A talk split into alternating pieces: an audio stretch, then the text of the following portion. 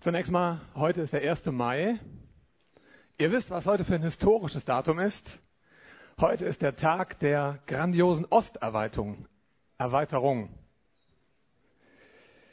Und wir möchten auch hier aus Dillenburg, aus der Stadthalle, ein eindeutiges Signal senden. Wir freuen uns über alle, die im Osten uns zugeschaltet sind, da unten im Zelt. Also, das ist auch eine grandiose Osterweiterung. Ich glaube, die haben fünf Meter dran gebaut. Ich weiß gar nicht, wie viele Leute sitzen da unten nochmal. Ihr gehört mit dazu. Es gibt zwar Befürchtungen in, im alten Europa, dass jetzt so eine Massenzuwanderung eintritt. Das könnte auch hier passieren. Aber dann ziehen wir halt mal in den Osten, ne? Tausch mal ein bisschen. Ich habe gestern ein Mädel gefragt, kommst du auch auf den Dillenburger Jugendtag? Ja, vielleicht. Ach ja, ich habe gelesen, ne? Ähm, du musst da sprechen zum Thema Gideon. Warte mal, wer war nochmal Gideon? Ach, das war doch der, der mit den Haaren im Baum hängen geblieben ist, ne? Das war nicht Gideon. Und deshalb lese ich erstmal den Text, damit ihr ungefähr auf Kenntnisstand seid. Die Söhne Israel, Richter 6, Vers 1. Wer ist so mutig, zu zeigen, dass er keine Bibel dabei hat. Ich werde depressiv, ey. Dann steht euch jetzt nur Arbeit bevor, die anderen machen eine Bibelarbeit. Richter 6, Vers 1. Die Söhne Israel taten, was böse war in den Augen des Herrn. Da gab sie der Herr in die Hand Midians sieben Jahre. Und die Hand Midians wurde stark über Israel vor Midian machten sich die Söhne Israel die Felsenlöcher oder Erdbunker, die in den Bergen sind, und die Höhlen und die Bergfesten. Und es geschah, wenn Israel gesät hatte, dann zog Midian herauf und Amalek und die Söhne des Ostens, sie zogen herauf gegen sie. Und sie lagerten sich gegen sie und verheerten den Ertrag des Landes bis dahin, wo man nach Gaza kommt. Sie ließen keine Lebensmittel in Israel übrig, weder Schafe noch Rinder noch Esel.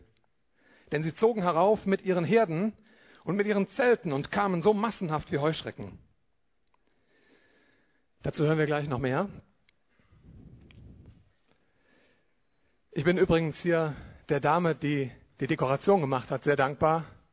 Habt ihr es auch gelesen? Gott gibt Mut. Das T ist ein bisschen abgesetzt. Ich wünsche mir, dass ich mutig, zu euch sprechen kann. Was ist Mut? Viele zeigen Mut, indem sie mal eine Kontaktannonce schalten oder auf ein Blind Date eingehen oder schräge Frisuren, schrille Mode, da zeigt man Mut. Manche zeigen Mut, na geht meine Maus. Nee, noch nicht. Ja, da ist sie. Manche zeigen Mut im Sport, wagen den Bungee-Jump oder Skatertricks. Andere, die noch so mehr im pubertären Stadium sind, machen so Mutproben mit Ekel und dergleichen. Oder bist du schon mal vom 10-Meter-Turm gesprungen? Oder ich bin noch nicht mal, glaube ich, vom Fünfer. Tattoo, Tätowierungen, Piercings. Piercings hatten wir letzte Woche einen, der sagte immer Piercing. Wofür bringt ihr Mut auf? Bringt jemand von euch Mut für Gott auf? Ich möchte eine Geschichte erzählen. Schule, Aufsatz wird geschrieben in Deutsch. Der Lehrer nennt das Thema. Schreibt einen Aufsatz über das Thema, was ist Mut? Ihr habt zwei Stunden Zeit. Ein Schüler überlegt, kaut auf dem Kuli, und dann schreibt er nur drei Worte hin und geht. Geht nach Hause.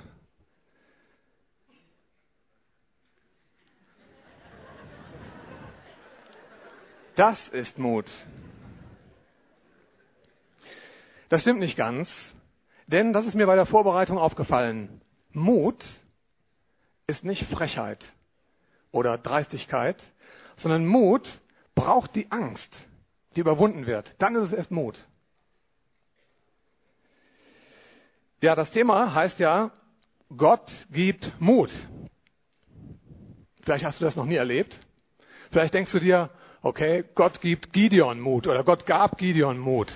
Das lesen wir hier in der Bibel in drei Kapiteln ziemlich ausführlich. Aber was hat das mit mir zu tun? Wo gibt Gott mir Mut heute? Wie kann man hier eine Geschichte verwurschten, die 3300 Jahre alt ist? Was willst du von einem Gideon haben? Was nützt das? Wo ist die, die Relevanz zu meinem Alltag?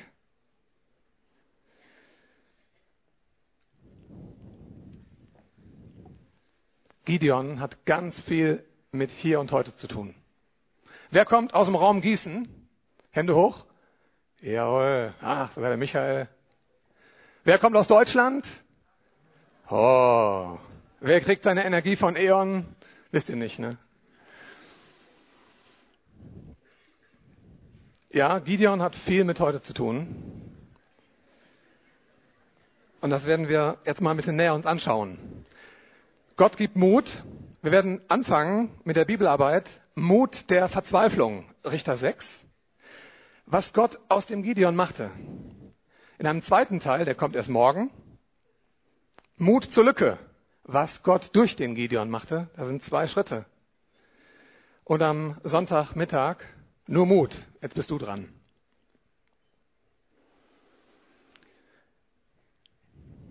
Aber Theorie hilft uns keinen Ticken weiter. Theorie hilft nie. Wir brauchen was Anschauliches, was Praktikables. Und deshalb wollen wir uns diesen Gideon mal näher anschauen. Der hat nämlich ziemlich viel mit uns gemeinsam. Stellt euch vor, schon sieben Jahre kommen immer wieder räuberische Beduinen und machen alles platt, rauben alle Vorräte. Und man fragt sich, ey, gibt es hier keinen, der da irgendwie mal Paroli bieten könnte? Es gab keinen.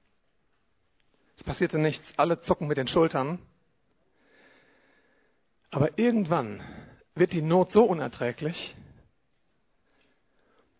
dass vielleicht schon Kinder sterben, die Mutlosigkeit grasiert und dann schreien die Menschen zu Gott. Ich weiß nicht, ob du das jemals getan hast. Du hast vielleicht schon mal gebetet, aber hast du schon mal zu Gott geschrien?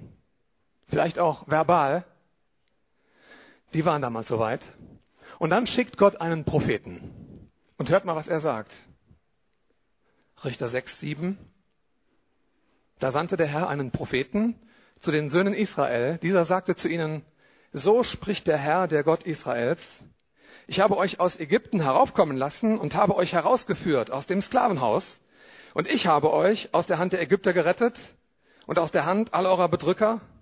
Ich habe sie vor euch vertrieben und euch das Land gegeben. Und ich sprach zu euch, ich bin der Herr, euer Gott, Ihr sollt nicht die Götter der Amoriter fürchten, in denen, deren Land ihr wohnt. Aber ihr habt meiner Stimme nicht gehorcht. Und dann geht der Prophet. Tolle Wurst. Das Volk schrie und dann kommt ein Prophet und der sagt, selber schuld. Ihr habt nicht auf mich gehört und wer nicht hören will, muss fühlen. Das ist eine Antwort, die kennt ihr vielleicht von euren Eltern. Da kann man nichts machen. Ich habe es ja gleich gesagt. Und nun hast du den Salat. Aber damit endet Gottes Aktivität nicht. Gott schickt nicht nur einen Propheten, der mahnt, der war auch nötig. Aber direkt im nächsten Satz heißt es, und der Engel des Herrn kam und setzte sich unter die Terebinte, die bei Ofra war. Schon ist Gott gegenwärtig und der neue Hauptakteur weiß noch gar nichts davon. Gott ist anders. Gott wartet nicht, dass bei uns großartig was eintritt, sondern er macht den ersten Schritt. Gott beruft. Und er wollte nicht diesen Propheten zum Richter machen, sondern diesen Proleten, diesen stinknormalen Bauern, diesen Nobody Gideon, den wollte er als Retter aufbauen. Er fängt ganz klein an, mit einem einzelnen Mann. Und das war in dem Fall kein Paukenschlag, kein Powerman, der geholt wurde, kein Paulus, sondern ein ganz simpler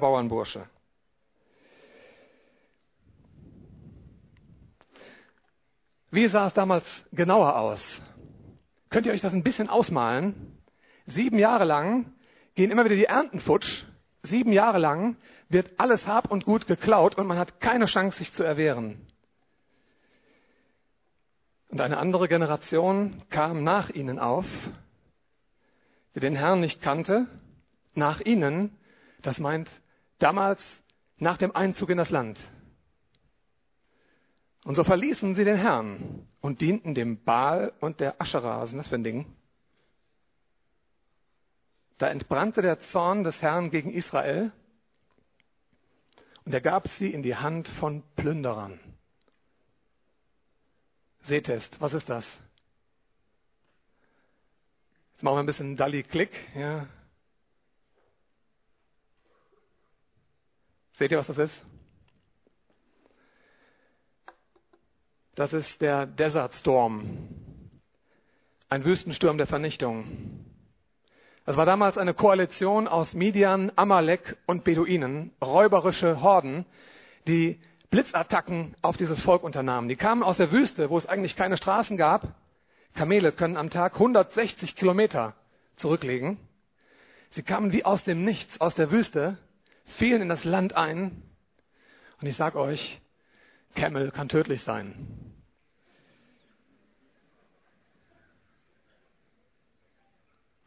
Die Midianiter hatten die erste Kamelreiterei, wie man weiß.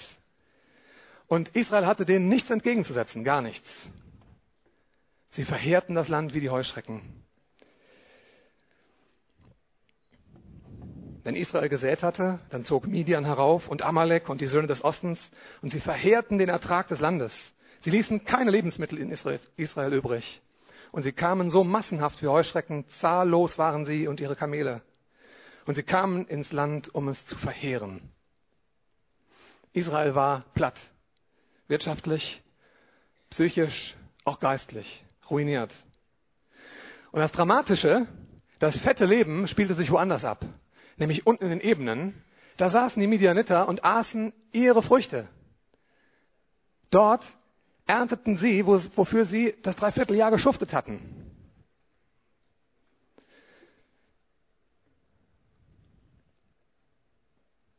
Gideon. Was mir bei Gideon so gut gefällt, ist, er ist der einzige Richter in der Bibel, bei dem wir ausführlich sein Making-of mitkriegen, seine Entwicklungsgeschichte. Wir können sozusagen Gott in die Werkstatt reingucken. Das finde ich fantastisch. Der Blick hinter die Kulissen bei ihm. Er wird als Mutloser ganz langsam aufgebaut. Erinnert ihr euch an letztes Jahr, Dieter Ziegeler, was war das Thema? Ein Leben für Gott. Hauptperson? Elia. Elia, das war ein Granitstein Gottes, ein Glaubensgigant. Und ich bestaune seinen Mut. Wir lesen nur, und Elia, der Tischbitter, trat auf, stellt sich vor Ahab und sagt, es wird jetzt drei Jahre nicht mehr regnen. Imponiert mir, aber ich kann mich so schwer mit dem Elia identifizieren. Der ist mir zu groß. Oder ich kaufe beim Büchertisch Biografien, lese die, die frustrieren mich. Das ist mir zu fern. Oder ich höre den und den predigen, Respekt, aber ich kann mich so schwer identifizieren. Deshalb hat man 2004 den Andreas Fett als Redner eingeladen.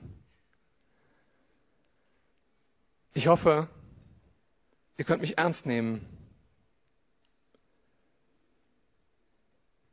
Kein Bericht, habe ich gesagt, ist im Richterbuch so ausführlich wie der von Gideon. 100 Verse werden mit ihm verschwendet.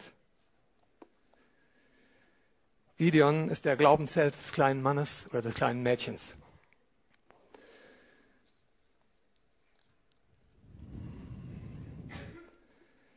Ich will euch mal kurz vor Augen führen, wie wohl die Stimmung in Gideon war.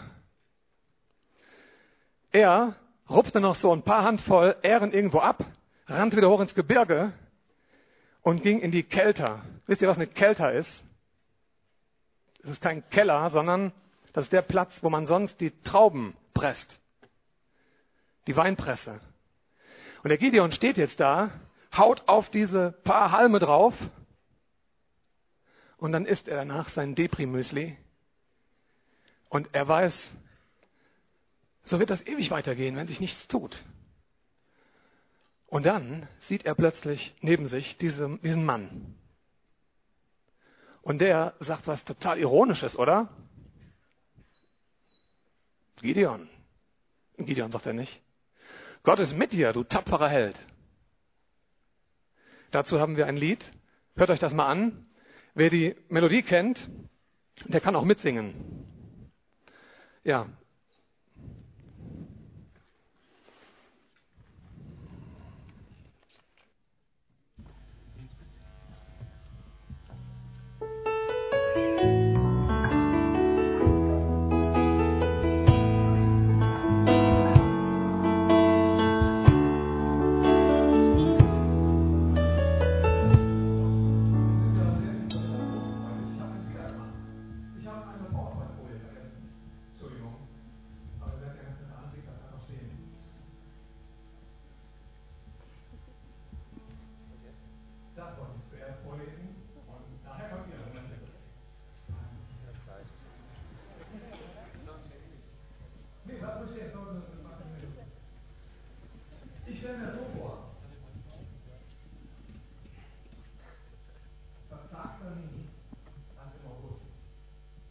Statt goldener Ähren im Gelände, die hämisch zuckend gelben Brände. Für alle Mühe, nur Verlust.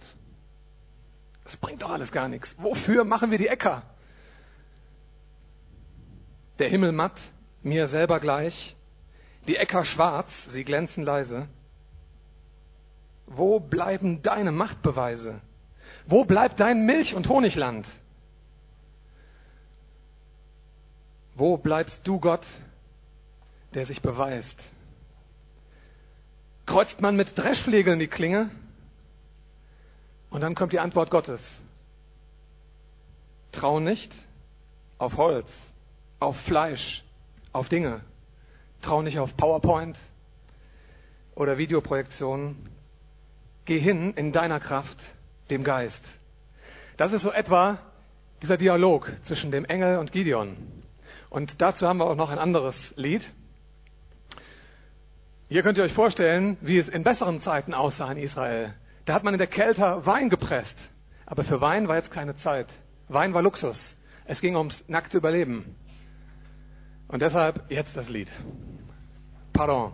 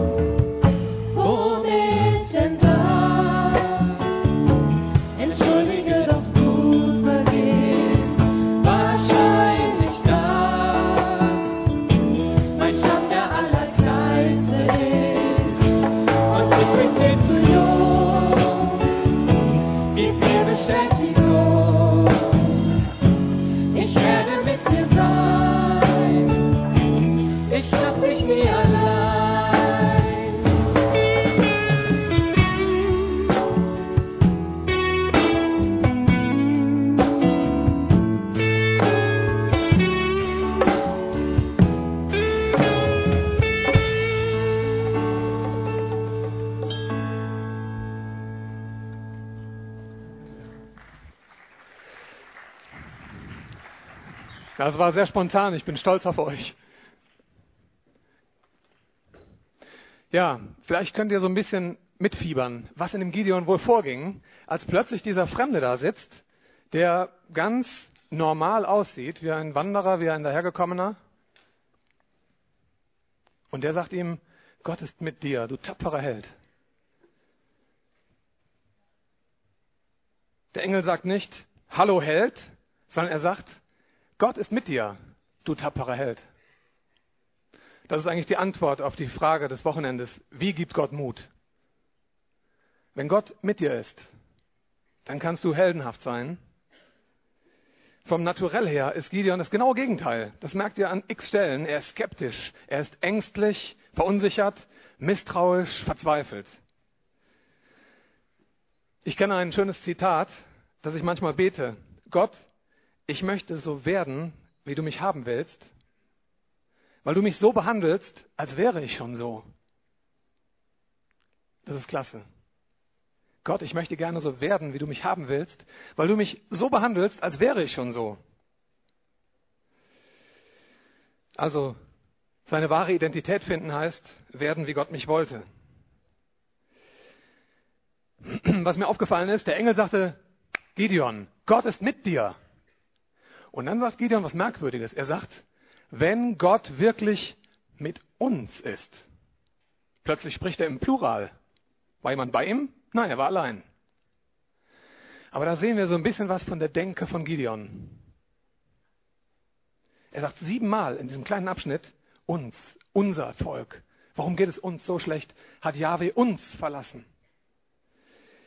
Wir sind oft in der Position, dass wir sagen, Mensch, wenn alle so wären wie ich, dann sähe alles ganz anders aus. Gideon, der hat den Blick fürs Ganze, der fiebert für alle mit.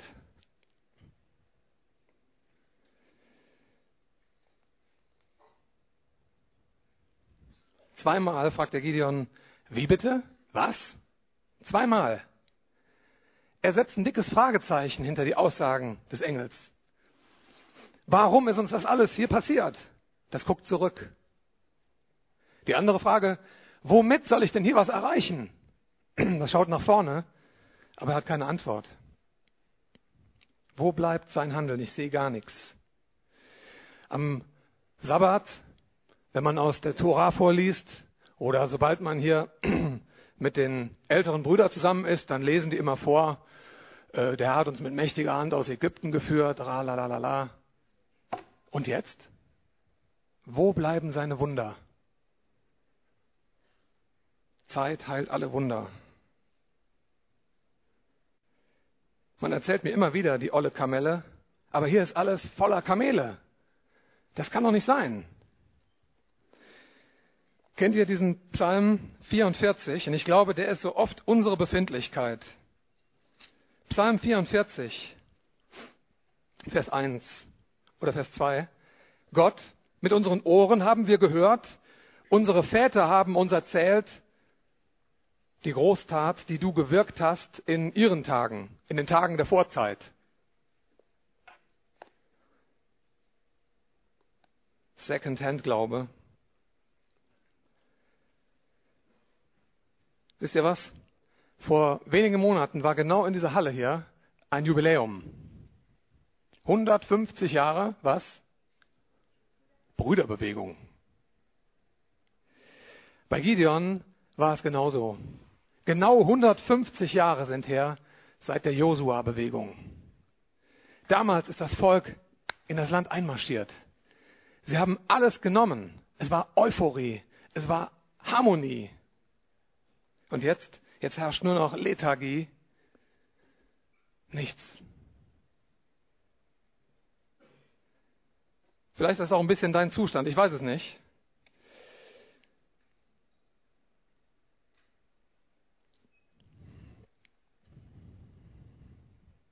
Wie sieht es denn bei euch zu Hause in der Gemeinde aus?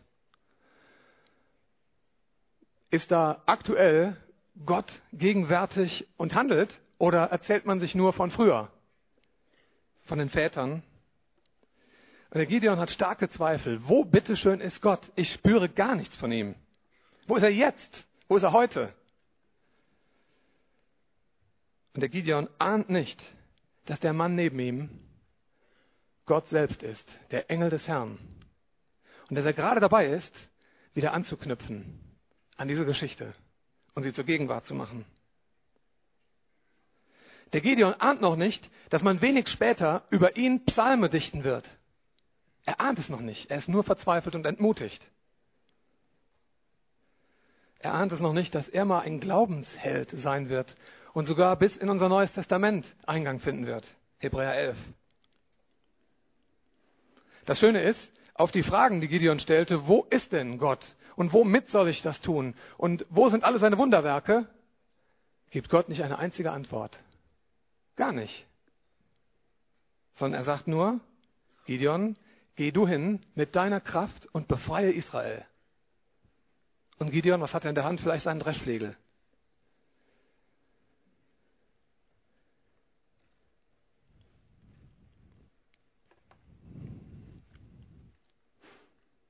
Jetzt kommt was Spannendes. Ich lese noch mal kurz den Text. Und der ist mysteriös. Richter 6. Da sagt Gideon zu dem Engel, wenn ich wirklich Gunst gefunden habe in deinen Augen, dann gib mir ein Zeichen. Da brauche ich eine Bestätigung. So kann ich das nicht glauben. Dass du es bist, der mit mir redet. Weiche nicht von hier, bis ich zu dir zurückkomme und dir meine Gabe herausbringe. Und dann sagt die Bibel ganz kurz, er ging da irgendwo in so eine Höhle und tatsächlich, da gab es doch noch ein bisschen Vorräte, die die Beduinen nicht gesehen haben. Und er holt ein Zieglein, einen Ziegenbock, schlachtet den und er backt Brot und ich veranschlage mal vier Stunden dafür für diese Zeit, das alles vorzubereiten. Dann kommt er raus und er legt das vor diesen Mann. Und ich weiß nicht, was der Gideon sich davon versprach. Aber was mir auffällt, was er hier macht, ist ein immenses Ding. Ich glaube, das ist die Schlüsselstelle in der ganzen Geschichte. Denn der Gideon, der fährt jetzt gerade volles Risiko. Er hat Kuchen oder Brot gebacken. Wisst ihr aus wie viel Mehl? Wer hat eine Bibel und kann das sagen? Wie? Ein Scheffel. Was ist ein Scheffel? In meiner Übersetzung steht ein Eva-Mehl oder ein Scheffel. Ich habe nachgesehen, da sind circa 20 Liter gewesen. Zwei Putzeimer voll. Da kannst du schon ein ordentliches Brot von backen. Und ihr wisst, was das damals bedeutet hat. Aber der Gideon, der macht das. Der geht da rein, holt die letzte Ziege oder die Ziege und backt ein Menü und bringt das raus. Ihr seht hier eine große Eins. Nein, da ist sie. Da ist die große Null. Der Gideon gibt ihm das Beste. Voller Vertrauen irgendwie jetzt doch, oder? Was ist das? Ich verstehe es nicht. Warum macht er das? Und das ist jetzt mein Tipp, wenn du auch sagst, wo ist denn bitte schön Gott? Ich merke nichts von ihm. Wenn du Gott real erleben möchtest, dann mach bitte das hier. Achtung. Gib ihm das Beste und Gott wird antworten. Na, wir hatten da was verpuzzelt. Und jetzt pass auf. Gideon. Genau das macht er. Er ist bereit, irgendwie diesem Mann sein Vertrauen zu schenken. Er sagt, ich brauche ein Zeichen. Und dann bringt er diese Kostbarkeiten. Das war damals mit Gold und Silber nicht aufzuwiegen, was er hier ranschleppt. Und dann sieht er, was für eine Power dahinter ist. Was macht der Engel? Er legt das oder sagt er nicht? Er sagt, hier, da ist ein Felsen, leg bitte dort die Lebensmittel hin. Jetzt kommt noch ein wichtiger Hinweis, den habe ich fast vergessen. Habt ihr dieses Heftchen hier gesehen? Das ist für alle, die sich gerne Notizen machen möchten. Der Gideon kommt nämlich aus der Höhle raus mit einem Topf und mit einem Korb. In dem Topf, da hat er die Brühe drin, die Ziegenschwanzsuppe. Und in dem Korb hat er die Brote drin. Und Gott sagt ihm, Gideon, nein, stimmt gar nicht. Das Fleisch hat er in dem Korb drin. Dann sagt Gott, kipp die Soße aus. Brauchen wir nicht. Nimm das Fleisch und die Brote. So wird's dir gehen nach dem Dillenburger Jugendtag. Du kommst nach Hause, die ganze Soße ist weg. Aber ein paar Brocken bleiben übrig. Hoffentlich. Dafür ist dieses Körbchen hier gedacht. Da schreibt euch bitte ein paar Brocken rein, die ihr mitnehmen wollt, die euch wichtig sind, die euch vornehmt. Ich wünsche, dass ihr so ein Notizheft, ja, vielleicht als Hilfsmittel gebraucht. Der Gideon geht hin und opfert diesem Mann Brot und diese Ziege. Und für den Moment ist der Gideon von Socken. Es macht wusch. Als der Engel seinen Stab nimmt und an diese Gaben hält. Eine Flamme sticht aus diesem Felsen und weg. Der Gideon sieht nur noch, wie die Soße da tropft. Er hört das Fleisch kurz prasseln und verkohlen und er riecht den Grillduft aufsteigen und weg. Ey, macht Gott nicht das gleiche wie die Midianiter? Hey, Moment, das war mein letztes. Jetzt nimmt er mir auch das noch. Ich dachte, der isst einen Happen, geht weiter, den Rest gebe ich meiner Familie. Jetzt ist alles weg. Leute, das ist genau die Botschaft hier bei Gideon. Gib Gott das Beste und Gott wird antworten. Gott sagt, ehre mich mit den Erstlingen deines Ertrages. Das heißt auf Neudeutsch, wenn du mich ehren willst, dann gib mir dein Allerbestes. Und es zerrinnt, es ist weg. Trachtet zuerst nach dem Reich Gottes und nach seiner Gerechtigkeit. Und was passiert dann? Dann ist man mittellos. Und dann wird euch Gott alles zurückerstatten. Er wird für alles weitere aufkommen. Das sehen wir in der Geschichte Gideons. Das ist der Text. Und jetzt schaut mal. Eine Entdeckung, die mich wirklich verblüfft hat. Wir lesen in, dieser, in diesem kurzen Abschnitt sechsmal von einer Hand. Von der Hand Medians, die stark wurde. Wir lesen von der Hand der Ägypter, die damals Israel unterdrückte. Wir lesen von der Hand Medians nochmal. Und dann, an der siebten Stelle, wo zum siebten Mal die Hand vorkommt, da sagt der Engel, leg das bitte hier hin. Und jetzt schau, was passiert. Und dann sieht man, dass ein Stab in einer Hand ist. Und dieser Stab ist die Autorität Gottes. Als diese Hand mit diesem Stab diese Gabe berührt, da sieht Gideon das erste Übernatürliche. Da erlebt er Gott. Genau in diesem Moment.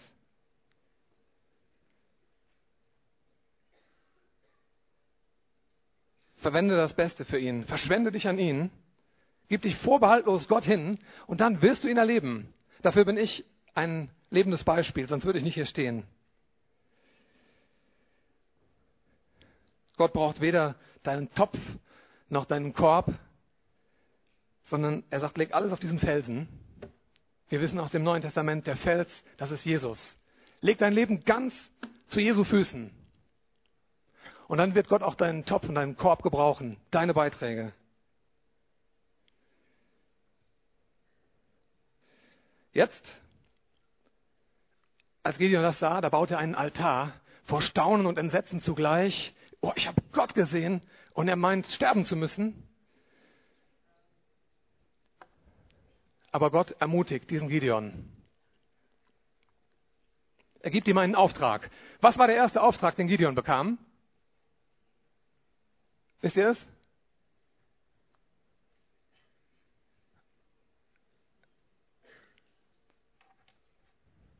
Der erste Auftrag war, zu Hause bei deinem Vater im Garten, da gibt es noch was Schlimmes, da gibt es einen Baal und eine Aschera. Die musst du umhauen. Und der Gideon ist von Gott so geweckt und gepackt, dass er es schafft, dieses Himmelfahrtskommando zehn Leuten beizubringen. Wahnsinn. Gideon fängt an, ermutigend zu wirken.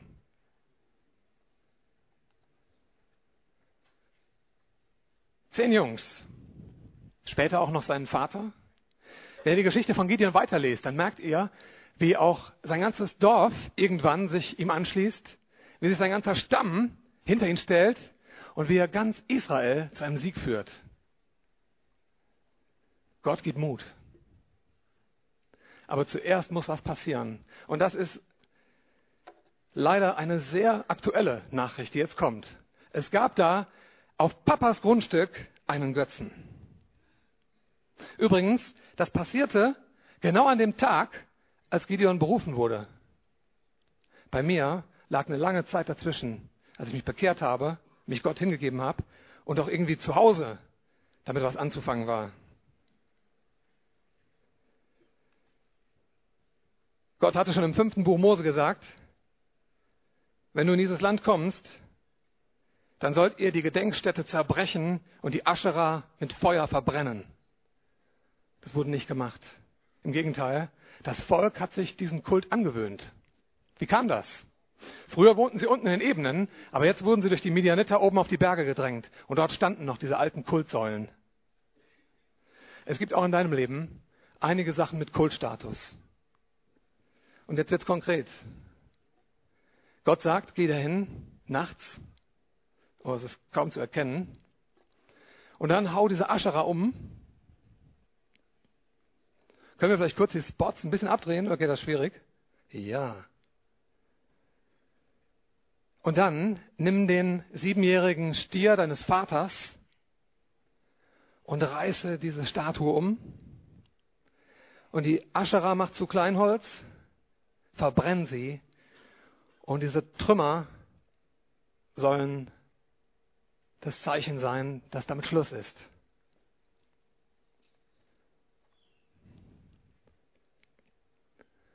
Das ist noch ein dickerer Brocken. Erst hat Gideon nur eine Ziege geopfert, Jetzt soll er an das Rind, an diesen Stier. Das war das Allerwertvollste. Es gab in Israel kein größeres Opfer als den Stier.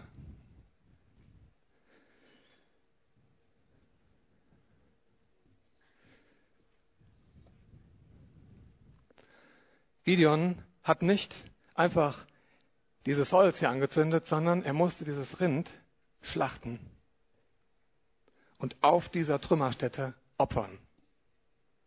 Was bedeutet das? Wie alt war dieses Tier? Wisst ihr es noch? Sieben Jahre. Was war noch genau sieben Jahre?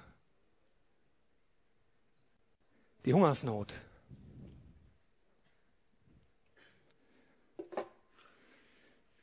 Leute, ich glaube, dass wir in einer Zeit leben, wo auch Baal und Aschera wieder ziemlich großen Einfluss haben. Baal und Aschera, was bedeuten sie? Jetzt habe ich mich hier verblättert. Baal und Aschera waren total populär. Was haltet ihr von dem Baal der Pornografisierung und der Aschera der Anmache? Was haltet ihr von MTV und Viva? Das ist genau das gleiche wie damals Baal und Aschera. Baal und Aschera funktionierten nur unter dem Gesichtspunkt der Fruchtbarkeit, der Sexualität.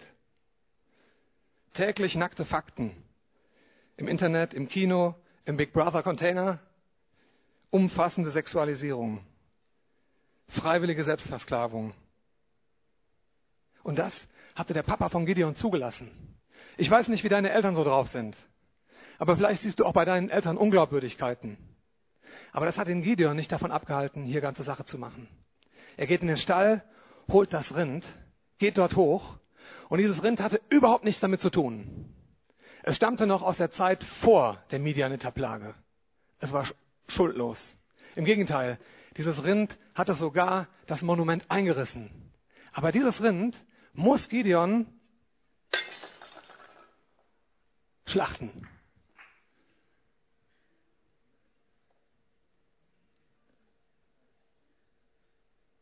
Das ist das Evangelium. Was hat Jesus mit deiner Sünde zu tun? Überhaupt nichts. Was hat Jesus mit deinen Schlechtigkeiten zu schaffen? Nichts. Aber er wurde das Opfer, was vor Grundlegung der Welt, noch lange als die ganze Misere begann, von Gott erwählt wurde, deine Sünden zu tragen. Das hat Gideon akzeptiert, dieses Rind, diesen, dieses Vermögen dort zu schlachten.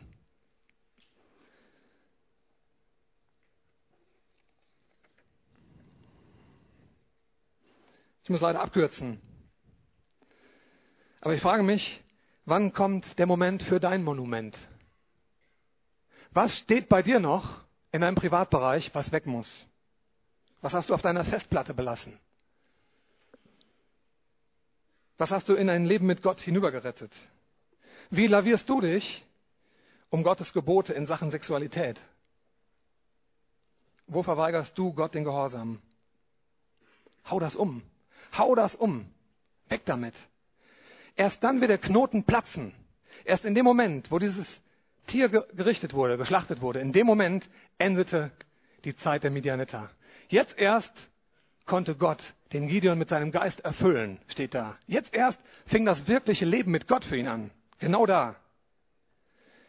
Er nimmt die Aschera und verbrennt sie. Und das ist auch mein Tipp. Nimm deine Aschera, verbrenn sie. Asche, hurra. Wisst ihr, ich sehe morgens den Joasch oder Joas, den Vater von Gideon, aus der Hütte kommen. Und dann sieht er da oben auf dem Hügel diesen Aschehaufen und die Trümmer. Und er, oh, ja, richtig. Eigentlich war das falsch. Ah, ich hatte nie den Mut dazu. Aber wird schon richtig sein. Und dann geht er in den Stall und will ausmisten. Und was sieht er dort? Sein Rind ist weg. Das war doch wohl nicht Gideon. Das war Gideon. Und Joasch merkt, ich war ein Versagervater. Ich habe das oft überlebt, erlebt, dass mich Leute rechts überholen, mir was vormachen im Glauben und ich bin beschämt. Meine Zivis zum Beispiel überholen mich oft rechts. Oder andere geistliche Vorbilder. Bist du ein Anreiz für andere zum Guten oder zur Entmutigung? Wir kommen zum Schluss. Als am nächsten Morgen das ganze Dorf das sieht, ist das Geschrei groß. Wer hat das gemacht? Wer war das? Und in der Bibel steht, dass sie früh morgens dorthin kamen. Merkt ihr was? Diese Götzendiener verpassen nicht ihre stille Zeit. Die stehen frühmorgens auf, um vor Aschera niederzufallen. Und du?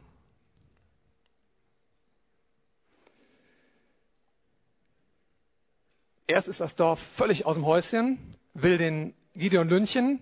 Der Vater stellt sich vor ihn. Und genau in dem Moment, wo das passiert war, da lesen wir plötzlich von starken Truppenbewegungen. Genau da, als das passiert ist, zieht sich das ganze Midianiter her zusammen was sonst mehr so Einzelereignisse waren. Und sie waren unzählbar. Aber dann steht noch was genau da. Und der Geist Gottes bekleidete sich mit Gideon. Gott kann mit dir was anfangen, wenn du gereinigt bist, wenn du die Götzen aus deinem Leben rausräumst. Vorher nicht. Jetzt war der Segen nicht mehr zurückzuhalten. Vorher lag Gideon da wie ein Handschuh, aber jetzt war Gottes Faust in ihn gekommen wie in einen Boxhandschuh.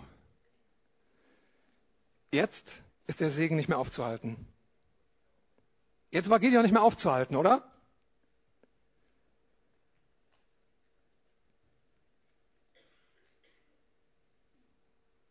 Doch. Gideon war immer noch nicht der Muttiger, der Glaubensheld, aber das hören wir morgen. Ich wünsche, dass Gott aus euch etwas macht und auch aus dem, was ich gesagt habe. Amen.